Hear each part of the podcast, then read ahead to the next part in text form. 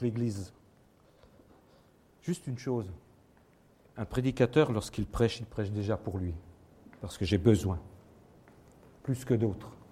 C'est une responsabilité d'apporter la parole de Dieu, et je me mets devant le Seigneur et je lui demande humblement, aide-moi Seigneur à annoncer ta parole. Nous avons une semaine de prière. Moi, je me suis réjoui. Je me suis réjoui de venir dans la maison de Dieu. Réjoui de louer, d'adorer. Réjoui de demander au Seigneur. C'est notre vie. C'est la vie des enfants de Dieu. Le Seigneur, dans son enseignement, il nous dit, lorsque tu as un problème, une difficulté, va dans ta maison, dans ta chambre, ferme la porte, et ton Père qui est dans les cieux, il entend, il voit. La première personne à qui nous devons nous adresser dans n'importe quel souci, c'est le Seigneur lui-même, avant notre famille, avant l'Église. Le Seigneur doit être le premier. C'est lui qui a la solution. C'est lui qui a la consolation. C'est lui qui va pouvoir trouver une solution et vous sortir peut-être d'une difficulté. Après, il y a des soucis qu'on partage avec l'Église. Et il y a des prières qui sont les prières de l'Église. Lorsqu'on vient dans la maison de Dieu, on n'est plus dans notre chambre. Le Seigneur va s'occuper de nos soucis. Mais venons nous occuper pour défendre le nom de Dieu. Et c'est dans la prière que l'on défend déjà le nom de Dieu, pour l'honorer. Seigneur Jésus a dit que ton nom soit sanctifié. Mais qui peut sanctifier le nom du Seigneur sinon l'Église? Le monde ne sanctifie pas le nom de Jésus. Mais nous, nous avons à sanctifier le nom de Jésus par nos paroles, par nos actions, autour de nous, où que nous soyons. Défendons le nom de Jésus. Et nous allons voir que dans l'Ancien Testament, l'Éternel voulait défendre son nom. L'Éternel avait créé Israël. Israël est sorti de la volonté de Dieu. Le Seigneur a choisi un homme et de cet homme est sorti toute une lignée, tout un peuple, et c'est le peuple d'Israël. Il n'est pas meilleur que les autres peuples. Il est aimé de Dieu. Et il donne des promesses à Israël. Et des promesses qu'il tient, parce que Dieu, lorsqu'il dit une chose, c'est certain. C'est une vérité qui s'accomplit. Et Dieu avait promis à Israël de lui donner une terre. Canaan, vous connaissez. Et Israël est entré dans Canaan avec Josué. Mais cette terre, il y a sur cette terre, il y a de nombreuses nations qui ont des rois, et ces nations, bien sûr, ne veulent pas d'Israël. C'est un combat. Israël va combattre avec la force de Dieu. Dieu est avec Israël. Mais Israël, c'est un peuple au cou raide. C'est un peuple qui ne veut pas toujours que le Seigneur soit dominant sur lui. Jusqu'au prophète Samuel, il n'y avait pas de roi. Le roi, c'était l'Éternel. Et le roi commandait par euh, ses prophètes qui étaient inspirés par l'Esprit de Dieu, et Israël écoutait les prophètes. Et puis un jour, ils sont venus voir Samuel, ils lui ont dit, nous voulons un roi comme les autres nations. Ce n'était pas une bonne idée. Samuel ne voudrait pas de cela. Il va voir le Seigneur et dans la prière, dans la communion avec lui, il dit, mais regarde Seigneur, ton peuple veut un roi. Dieu, le Seigneur du ciel et de la terre, se soumet à ce désir et il dira même à Samuel, il ne te rejette pas Samuel, il me rejette moi. Il rejette leur Dieu. Mais Dieu aime Israël. Et Israël va combattre, il aura des victoires, des défaites, et nous allons voir que, avec Saül, effectivement, lorsqu'on désobéit, on est sans force.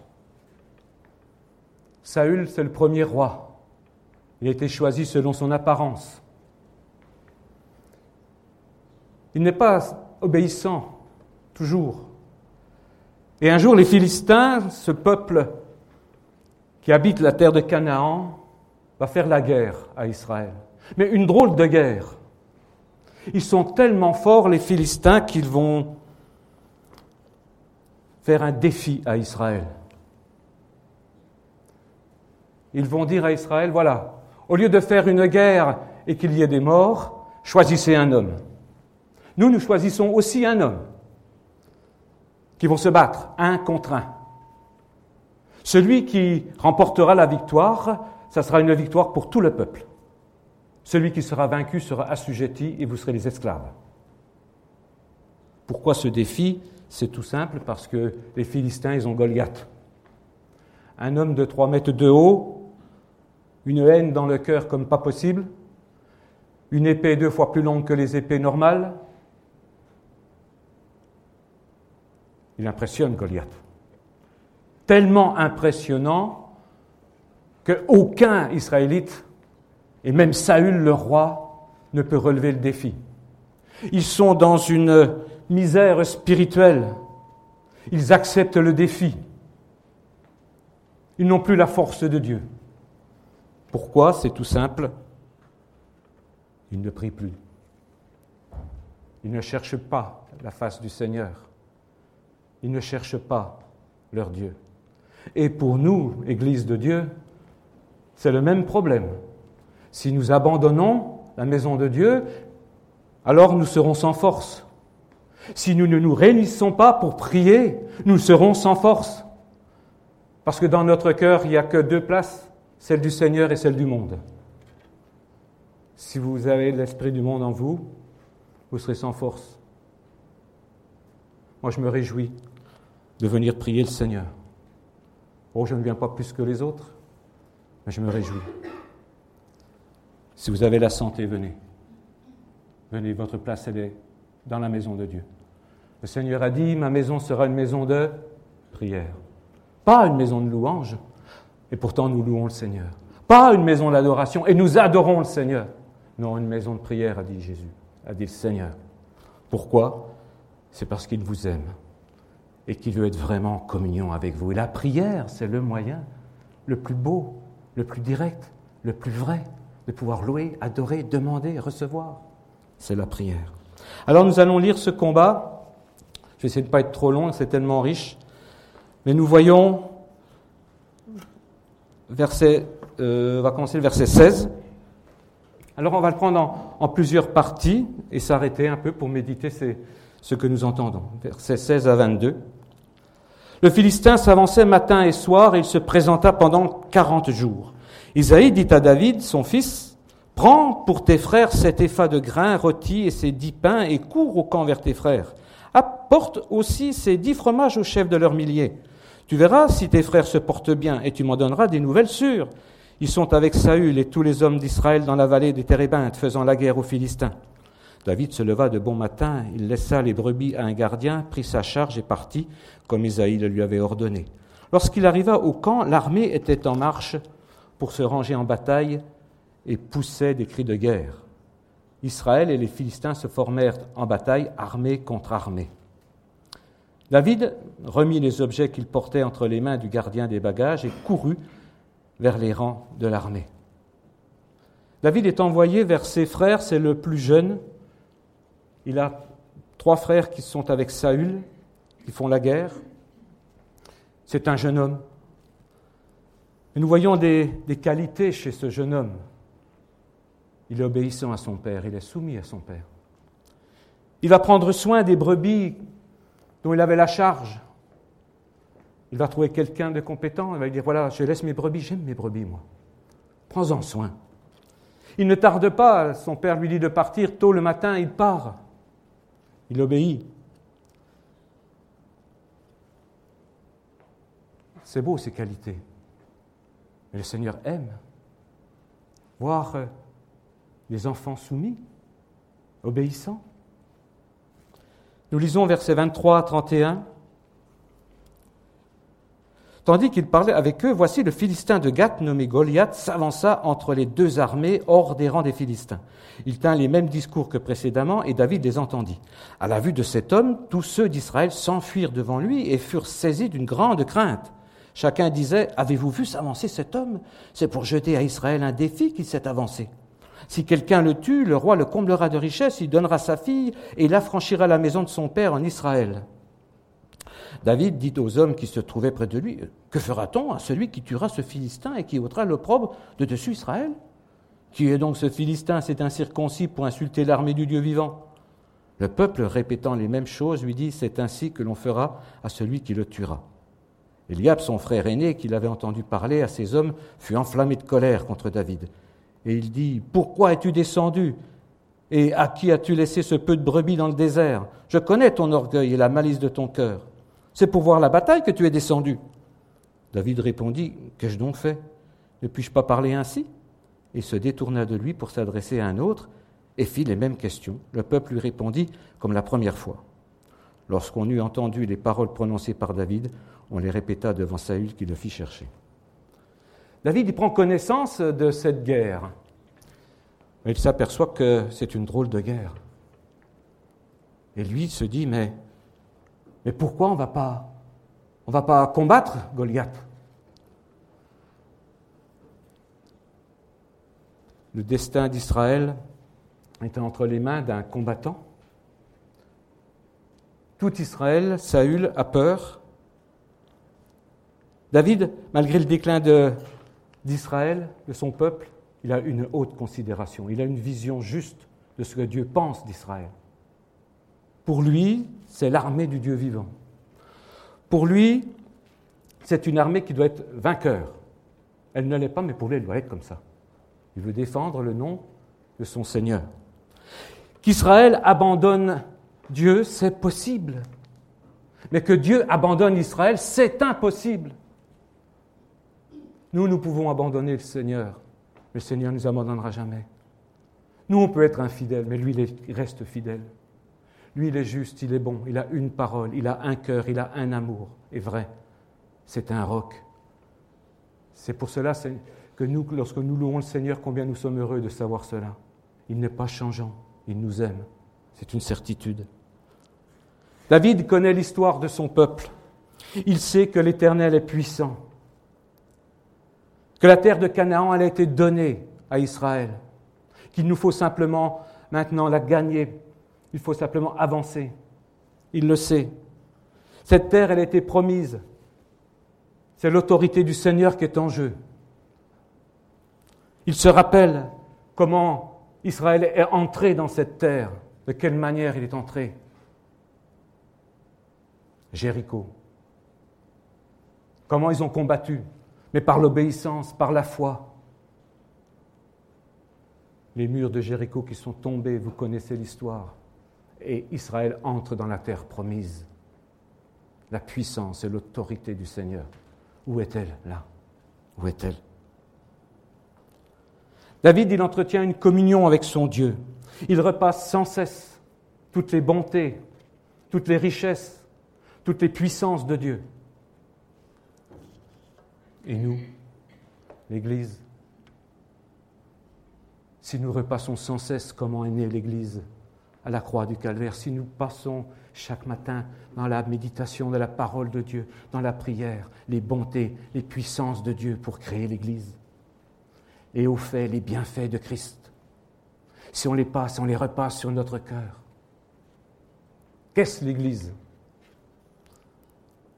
Aux yeux du monde, c'est quoi l'Église aux yeux du monde?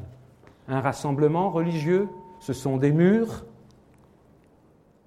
Je vais à l'église ce matin. Oui, vas-y, ça ne fait, pas de mal.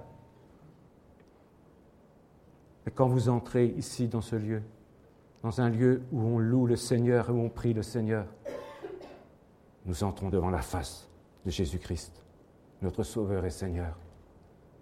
L'Église, on doit avoir cette vision dans notre cœur. Elle est le corps de Christ. Elle est l'épouse de Christ. Elle est l'armée du Dieu vivant pour combattre le malin. Nous connaissons l'histoire. David, il est bien le seul à vouloir défendre l'honneur de l'Éternel. Même son frère Eliab, nous l'avons lu, le reprend et très sévèrement. Que fait David? Il s'éloigne, il ne reprend pas son frère. Quelle douceur. Quelle douceur, David. Pourquoi? Parce que l'Esprit de Dieu sur David. un esprit de puissance, de douceur. C'est une des qualités de l'esprit. C'est un trait de caractère de l'esprit. Quelle maturité pour un, si jeune homme. Moi, je prie pour qu'il y ait dans l'église des David, des jeunes qui se lèvent. Nous avons prié mercredi pour la jeunesse qui va se rencontrer bientôt. On a prié ensemble de tout notre cœur. Moi, je prie qu'il y ait des jeunes qui se lèvent à Dijon, dans toutes les églises, parce que je ne suis pas pour une église. Je suis pour des David qui se lèvent partout où il en faudra, et que le Seigneur leur donne un esprit de puissance. La sagesse, elle n'est pas que le nombre des années, elle est que la puissance de Dieu. Je le crois. Et tant mieux si des hommes âgés, des femmes âgées sont remplis du Seigneur aussi, bien sûr, gloire à Dieu. Mais je crois, moi, qu'il nous faut des David aujourd'hui. Le défi est grand. Le Seigneur revient bientôt, le malin rugit de droite de gauche. Ce combat de David et Goliath, c'est le combat de Dieu. Et David le sait. C'est l'honneur de Dieu qui est en jeu. Alors Saül, il va vouloir aller affronter, bien sûr, euh, Goliath. Nous allons voir, versets 32 à 40, comment ça va se passer. David dit à Saül que personne ne se décourage à cause de ce Philistin. Ton serviteur ira se battre avec lui. Saül dit à David, euh, tu ne peux pas aller te battre avec ce Philistin, car tu es un enfant, et il est un homme de guerre dès sa jeunesse. David dit à Saül, ton serviteur faisait paître les brebis de son père, et quand un lion ou un ours venait, ou enlevait une du troupeau, bah, je courais après lui, je le frappais, et j'arrachais la brebis de sa gueule. S'il se dressait contre moi, je le saisissais par la gorge, je le frappais, et je le tuais. C'est ainsi que ton serviteur a terrassé le lion et l'ours.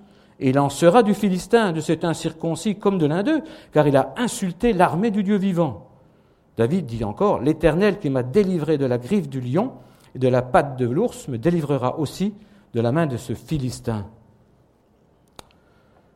Et Saül dit à David, Va, et que l'Éternel soit avec toi. Saül fit mettre ses vêtements à David, il plaça sur sa tête un casque, des reins et le revêtit d'une cuirasse. David ceignit l'épée de Saül par-dessus ses habits et voulut marcher, car il n'avait pas encore essayé. Mais il dit à Saül, je ne puis pas marcher avec cette armure, je n'y suis pas accoutumé. Il s'en débarrassa. Il prit en main son bâton, choisit dans le torrent cinq pierres polies et les mit dans sa gibecière de berger et dans sa poche. Puis, sa fronde à la main, il s'avança contre le Philistin.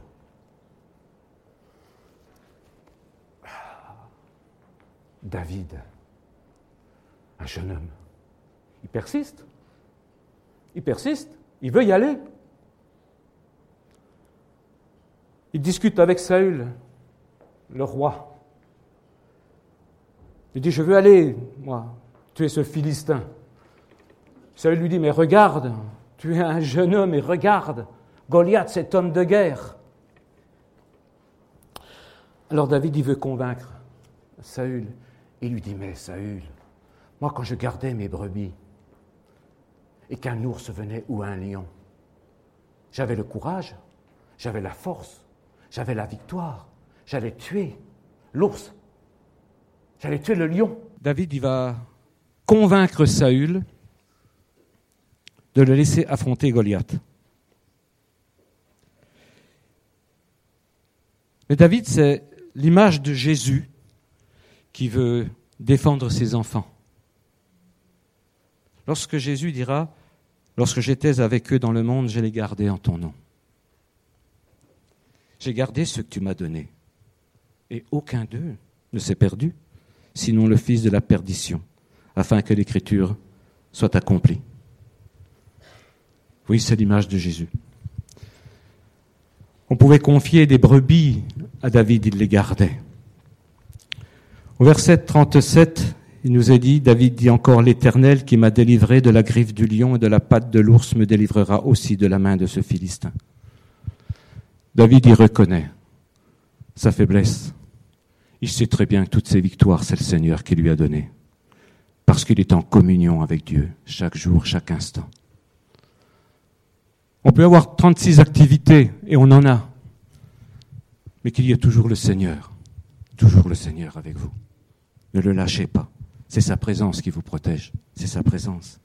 Alors Saül, il entend cette belle confession lui qui n'avait pas entendu parler de l'Éternel depuis longtemps, lui qui était désobéissant, tout d'un coup, en entendant parler de l'Éternel, de la force de Dieu auprès de ce jeune homme, il commence à se réveiller spirituellement.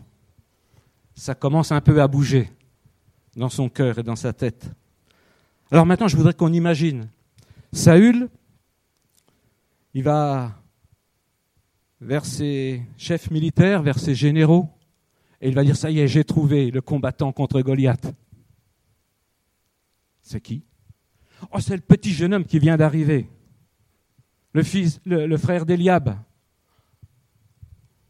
Vous pensez qu'ils ont été contents d'entendre ça, de savoir que leur sort était entre les mains d'un jeune homme? Et pourtant, c'est bien lui qui va y aller. Pourquoi donc? Parce que l'Esprit de l'Éternel travaille le cœur de Saül, travaille le cœur d'Israël. Vous savez, nos cœurs, nos vies, nos pensées sont comme un courant d'eau dans la main de l'Éternel. Et il peut, et c'est ce qu'il a fait. Il va convaincre tout son, monde, tout son peuple, et Saül, et le roi. Ils vont dire après tout, oui, on va laisser aller David. C'est la puissance du Saint-Esprit. Parce que Dieu lui-même veut prendre en main ce combat. Il veut défendre son nom et il va le faire avec ses armes. Alors bien sûr, Saül, il n'a pas encore tout vu ça. il voudrait peut-être même avoir une petite part de gloire dans cette affaire, être comme le roi, il faudrait peut-être bien qu'il fasse quelque chose. Alors il va dire à David, ben, prends, mon armée, prends, prends mon armure, prends mon épée. Va te protéger quand même contre Goliath. David se soumet. Il sait que la victoire est à l'éternel et il met quand même l'armure. Une armure qui ne lui va pas. Une épée qui ne sera pas l'épée qui va tuer Goliath. Une fois de plus, nous voyons combien David exprime une totale confiance en Dieu. C'est ça la foi, mes amis. Il sait la victoire, mais il ne sait pas comment. Marcher dans l'invisible avec Dieu, avec la certitude qu'on a la victoire au bout. C'est ça la foi. Et David a cette foi-là. Je veux bien, je veux bien seul, je me soumets encore. Mais regarde, regarde un peu, je ne peux pas marcher avec ça. Saül en convient et il va laisser partir David avec un bâton, une fronde, cinq pierres, une gibecière, pour aller tuer Goliath. C'est complètement fou. C'est inhumain, pas possible. Le bâton, ça vous rappelle quelque chose, le bâton? Moi, ça me rappelle le bâton de Moïse. Un simple bâton dans la main d'un serviteur de Dieu. Et Dieu utilise un bâton contre Pharaon et tous les, les grands de Pharaon d'Égypte avec un bâton, parce que ce n'est pas un bâton qui fait le miracle, c'est le Seigneur avec un serviteur docile et obéissant. Alors Dieu peut faire de grandes choses lorsqu'il trouve des serviteurs capables de glorifier son nom. Les pierres polies dans le torrent. Les pierres, pour moi, ce sont les versets de la parole de Dieu, comme un roc le torrent, c'est l'Esprit de Dieu qui polit cette parole. Ayons toujours des paroles de Dieu dans nos cœurs. Lisons la parole de Dieu avec l'Esprit de Dieu. Soyons nourris, nourris de la parole du Seigneur. David, il en choisit cinq dans sa gibecière. Et il va aller combattre Goliath. Voyons ce combat versets 41 à 47. Le Philistin s'approcha peu à peu de David, et l'homme qui portait son bouclier marchait devant lui. Le Philistin regarda, et lorsqu'il aperçut David, il le méprisa, ne voyant en lui qu'un enfant, blond et d'une belle figure. Le Philistin dit à David, Suis-je un chien pour que tu viennes à moi avec des bâtons? Et après l'avoir maudit par ses dieux, il ajouta, Viens vers moi, et je donnerai ta chair aux oiseaux du ciel et aux bêtes des champs.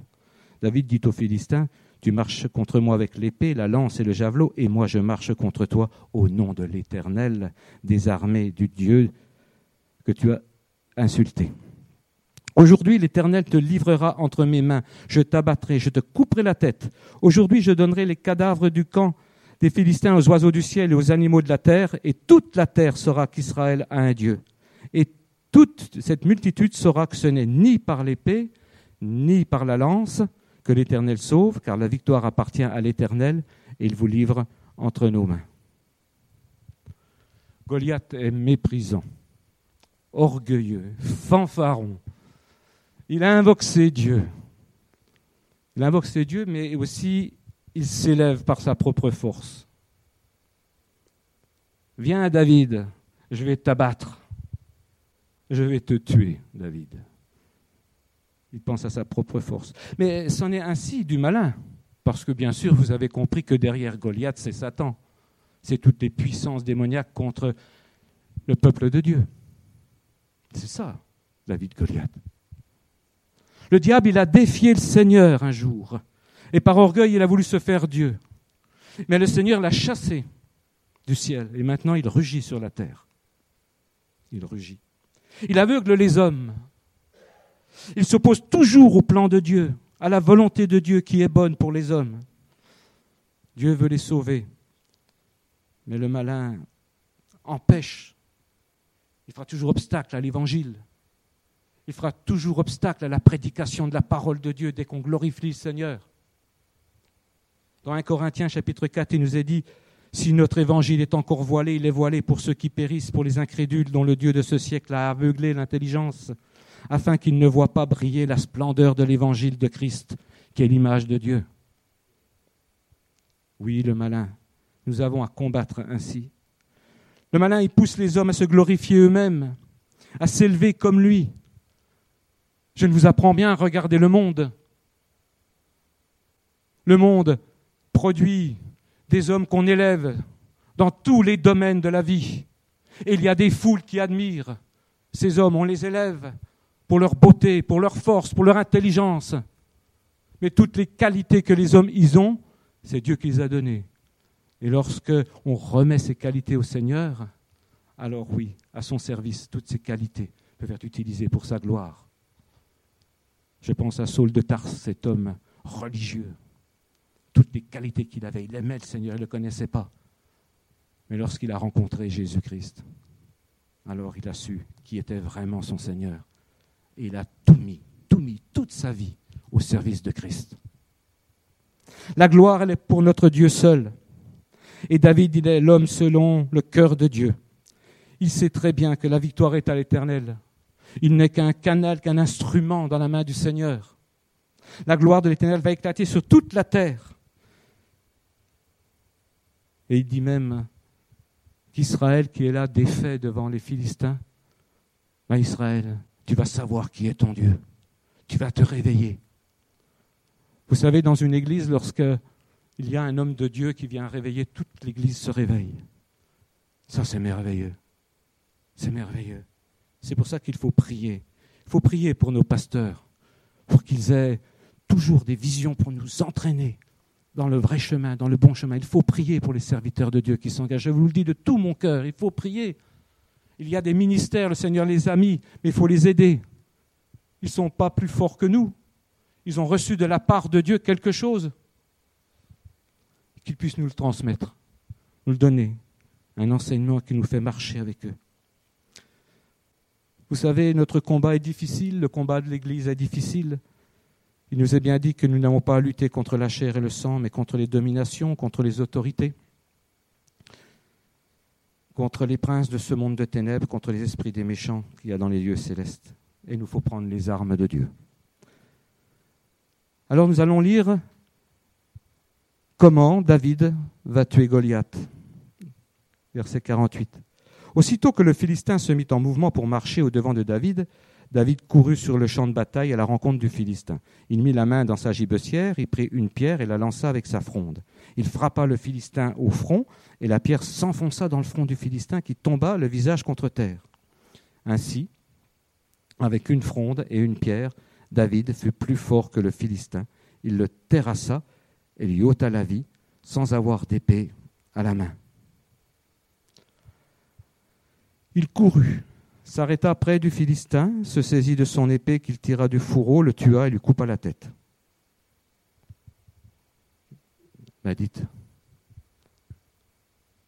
On peut imaginer un petit peu David courir ainsi à la rencontre de cet homme de guerre avec sa fronde.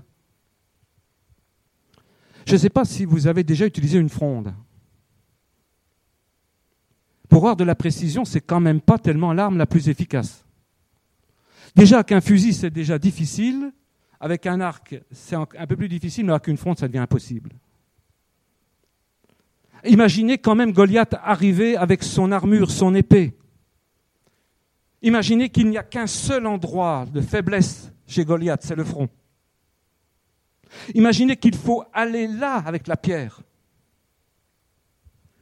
Et on comprendra que le bras de David, c'est le bras de Dieu. C'est le Seigneur qui défend l'honneur de son nom. Toute la gloire lui revient. Toute la gloire lui revient. Un seul petit endroit de faiblesse, le front, siège de la pensée. Goliath pensait qu'il allait tuer David, pensait être le plus fort. Est-ce qu'on peut s'opposer à la volonté de Dieu? Est-ce qu'on peut s'opposer à la puissance de Dieu? Le Seigneur a choisi avec David de faire tomber Goliath avec une pierre. David dira dans un des psaumes, Avec Dieu, nous ferons des exploits. Amen. Il a fait des exploits. Avec Dieu, nous ferons des exploits. Avec Dieu. C'est Dieu lui-même qui a dirigé la pierre. Mais dites, lorsque je pense à la croix, lorsque nous pensons à la croix, quel spectacle que la croix. C'est terrible la croix. C'est un homme qui est crucifié. C'est un homme qui a une couronne d'épines. C'est un homme dont le sang coule de la tête jusqu'aux pieds. C'est un homme qui souffre. La croix, c'est cela. Mais c'est une arme dans les mains du Seigneur. C'est une arme contre le diable. Et je dirais que ce n'est pas une arme contre le diable, c'est la seule arme contre le diable capable de nous délivrer. Un seul point de faiblesse. Devenir homme et donner sa vie. Les anges plongent leur regard dans la croix.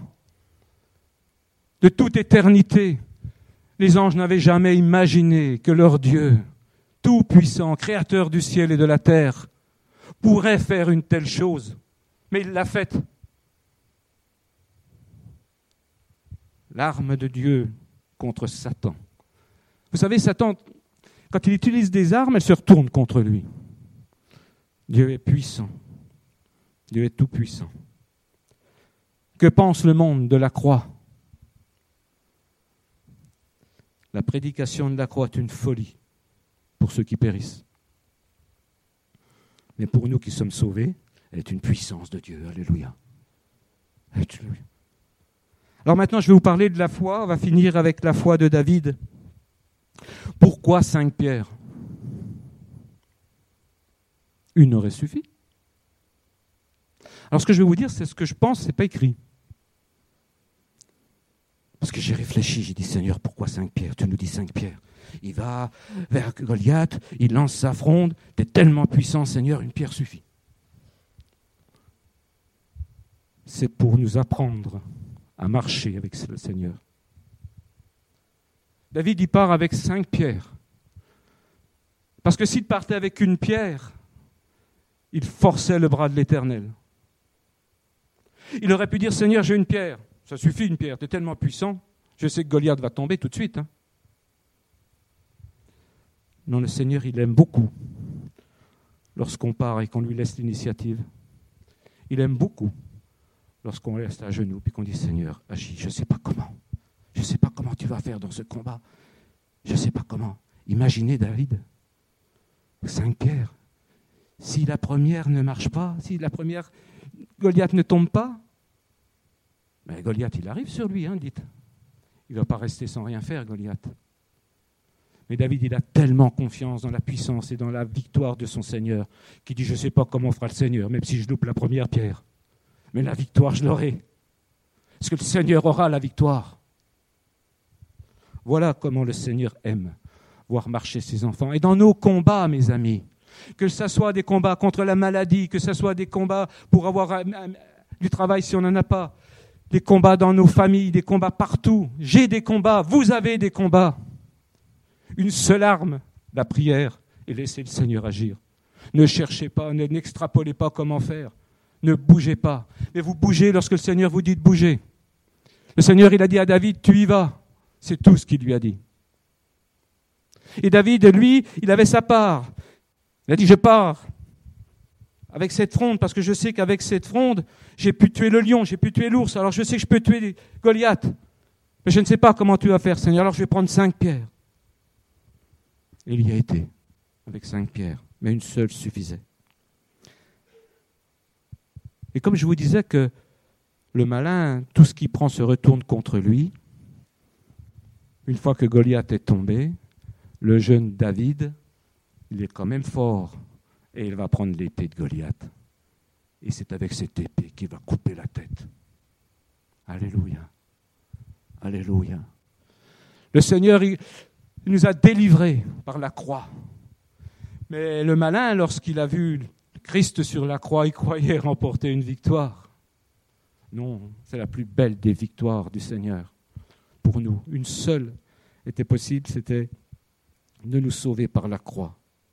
Alors mes amis, il nous faut avancer avec le Seigneur, chacun dans sa vie, chacun dans son service, et que nous sachions marcher comme David l'a fait.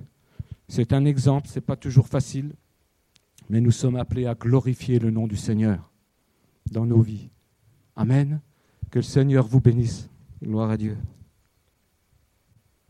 Seigneur, tu connais nos faiblesses, mais tu nous encourages constamment, Seigneur, et on a besoin de ton encouragement. Je te prie pour ton Église. Je te prie pour mes frères et sœurs. Je te prie pour moi-même. Que l'on ait toujours du courage, du zèle pour euh, sanctifier ton nom. Que nous ayons toujours de la joie de venir dans ta maison. Que nous ne lâchions pas ta main, Seigneur, toi qui ne nous lâches jamais. Merci encore, Seigneur, de nous bénir aujourd'hui et d'avoir encore des projets pour ton Église, pour demain. Merci, Seigneur, dans le nom de Jésus. Amen.